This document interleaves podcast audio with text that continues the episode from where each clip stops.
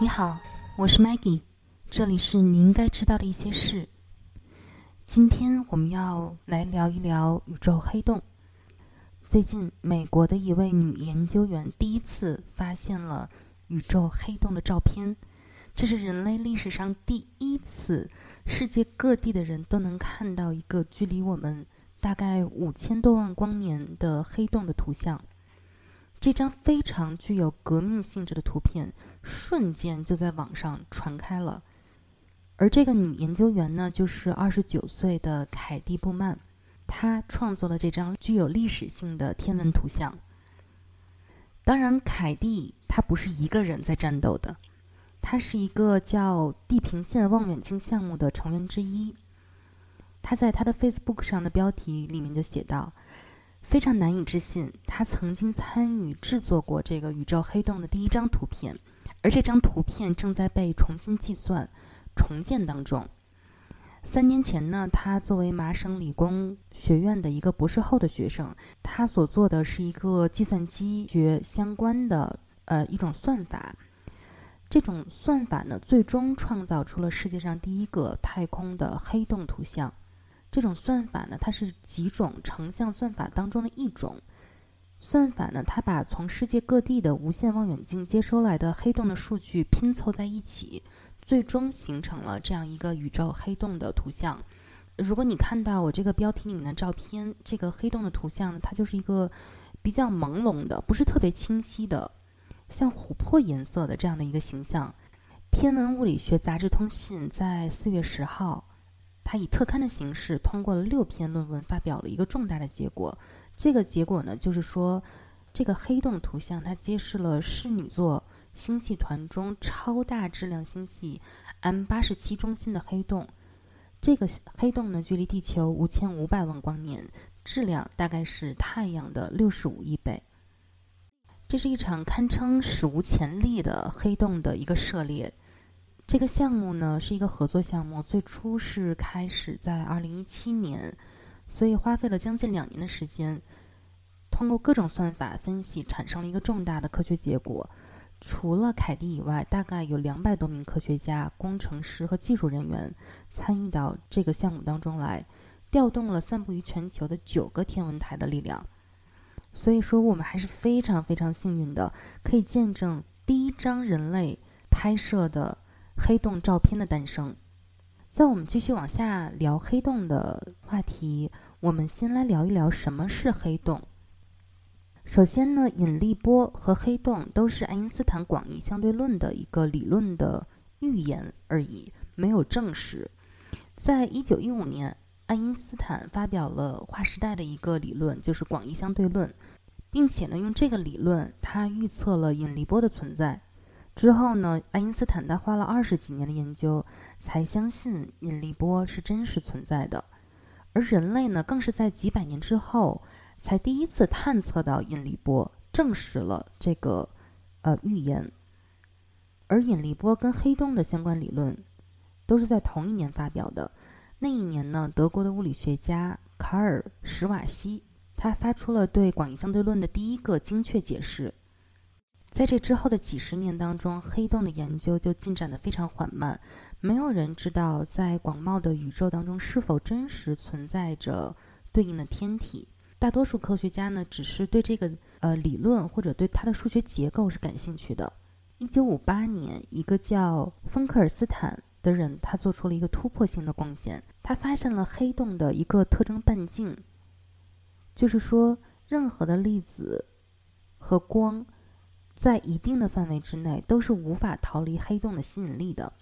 所以呢，在一九七零年左右开始，天文学家呢逐渐在宇宙当中去寻找这个黑洞可能真实存在的一些观测性的证据。天文学家呢发现，黑洞的这些可能存在的天文体上面，大概分成两个大的类别，就是恒星性质的黑洞和超大质量的黑洞。对于质量位于这两个中间的中等质量的黑洞，目前的观测证据是比较少的。二零一五年，人类首次探测到了来自宇宙中的引力波。引力波的探测可以说是最近几年物理与天文学界呃最重大的突破之一。它不仅进一步的验证了广义相对论，而且呢，还对引力波和黑洞的存在给出了非常关键的观测性的证据。这些引力波的信号持续时间不到一秒，非常短的时间。如果要是有未知的黑洞靠近我们的太阳系，那就可能会把一些外太阳系的小天体散射到呃太阳系内。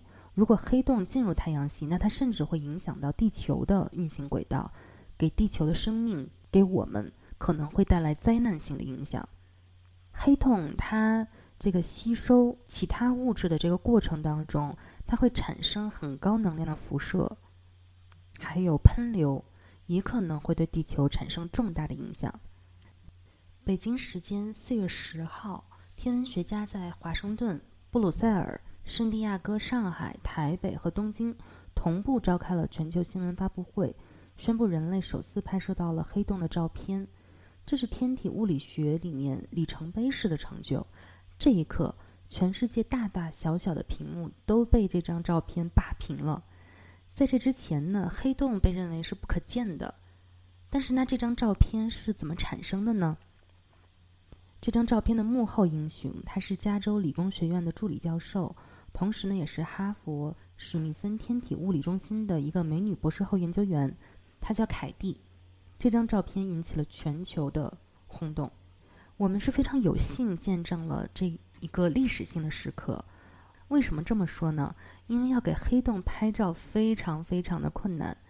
由于黑洞它本身的性质，几十年来黑洞引发了就是人类无数的遐想，但是是没有人知道黑洞的真正面目的。正是因为这个原因，所以这张黑洞的照片才如此的珍贵。给黑洞拍照，在上一代几十年前是认为是不可能做到的，因为黑洞本身就是一个宇宙的，我们可以说它是一个陷阱，光和任何的物质都无法从这个黑洞里面逃脱，因为呢它是不可见的。所以呢，人类成功拍摄到首次突破性的黑洞照片，也就是这个五千五百万光年外的侍女 A 星系。M 八十七中心的黑洞是由呃一个世界型的望远镜拍摄的，这是一个由八个毫米亚毫米呃波射电望远镜组成的一个网络，散播在世界各个地方，南极、西班牙、智利等等。为了观测到这个黑洞世界边缘上的物理过程，哈佛史密森天体物理中心博士后研究员凯蒂这个女性，她所带领的科学家团队成立了一个项目。将这些望远镜组成一个虚拟的口径接近整个地球的一个望远镜，这个虚拟的望远镜呢，我们就叫它世界望远镜。这是一个虚拟的望远镜。这个望远镜呢，它同时在几块大陆上的晴天和八个遥远的团队之间的精密协调。这个项目呢，它用一种原子钟来协调不同地点的这个观测。原子钟呢，能精确到每一亿年误差一秒钟。所以呢，在二零一七年四月的一个晚上，这八个射电望远镜所在的天气情况非常好，创造了非常有利的一个观测条件。这个望远镜它依赖于一个叫干涉的测量技术，这有点像是，呃，通过试图通过在池塘边缘放置一些探测器，来测量这个池塘里面能发射出来的涟漪，来重建是什么扔进了这个池塘。来产生这些涟漪的这个石头，所以呢，基本是一一样的一个道理。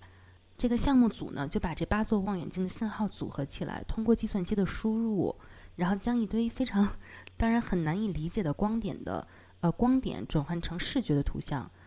那么问题来了，这个项目收集了这么大量的数据，但是仅在一个晚上，它生成的数据的数量就达到了前所未有的水平，高达五 PB。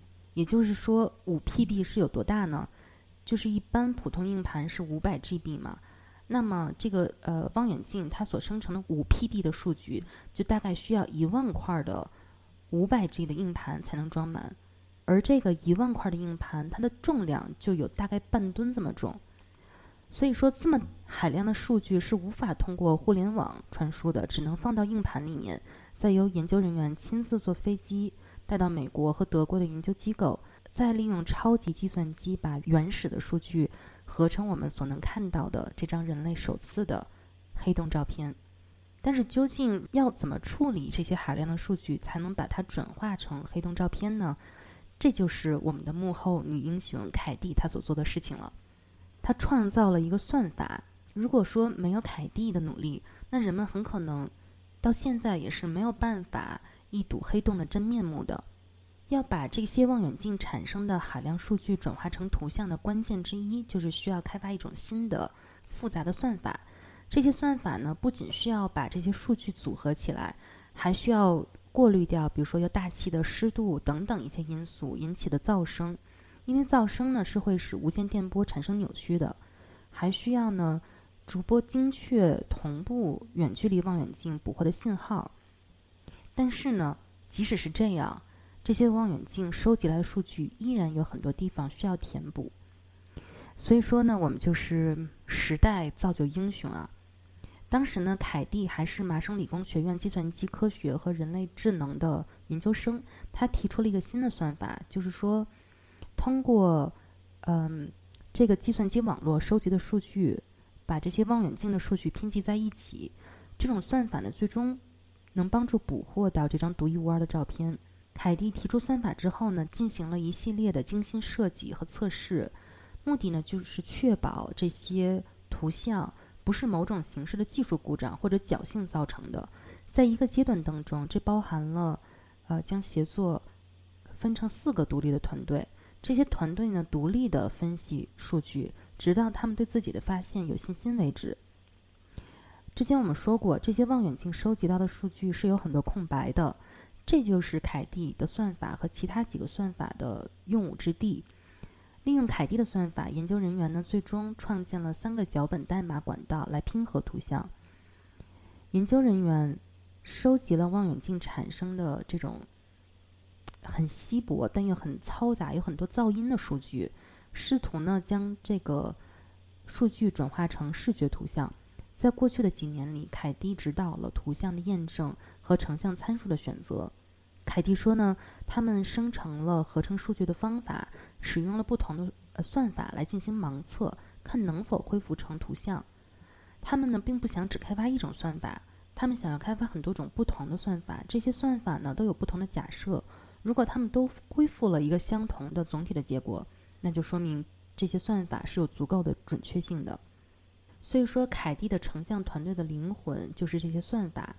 我们用最简单的方式来理解一下这个算法，就是想象你用手机拍的照片，它是有某些属性的。我们就说这个属性，照片上的属性叫做像素。如果你知道如果一个像素是什么，那很有可能你就可以去猜测它旁边的那个像素是什么样子的。比如说，有些地区可能更平滑。你的脸上啊，还有一些区域可能就比较尖锐，比如说，如果你要戴着项链，它可能就会有反光。所以说呢，天文图像就是这样的，你是可以用数学的方法来对这些某些特性进行编码和解码的。所以呢，因为这张黑洞照片的正式公布，再一次证明了啊，爱因斯坦是正确的。我们生活在这个时代还是非常有趣的。嗯，好，这是今天的内容，希望你喜欢。也希望你一直保持对这个世界的好奇心。祝你有美好的一天，拜拜。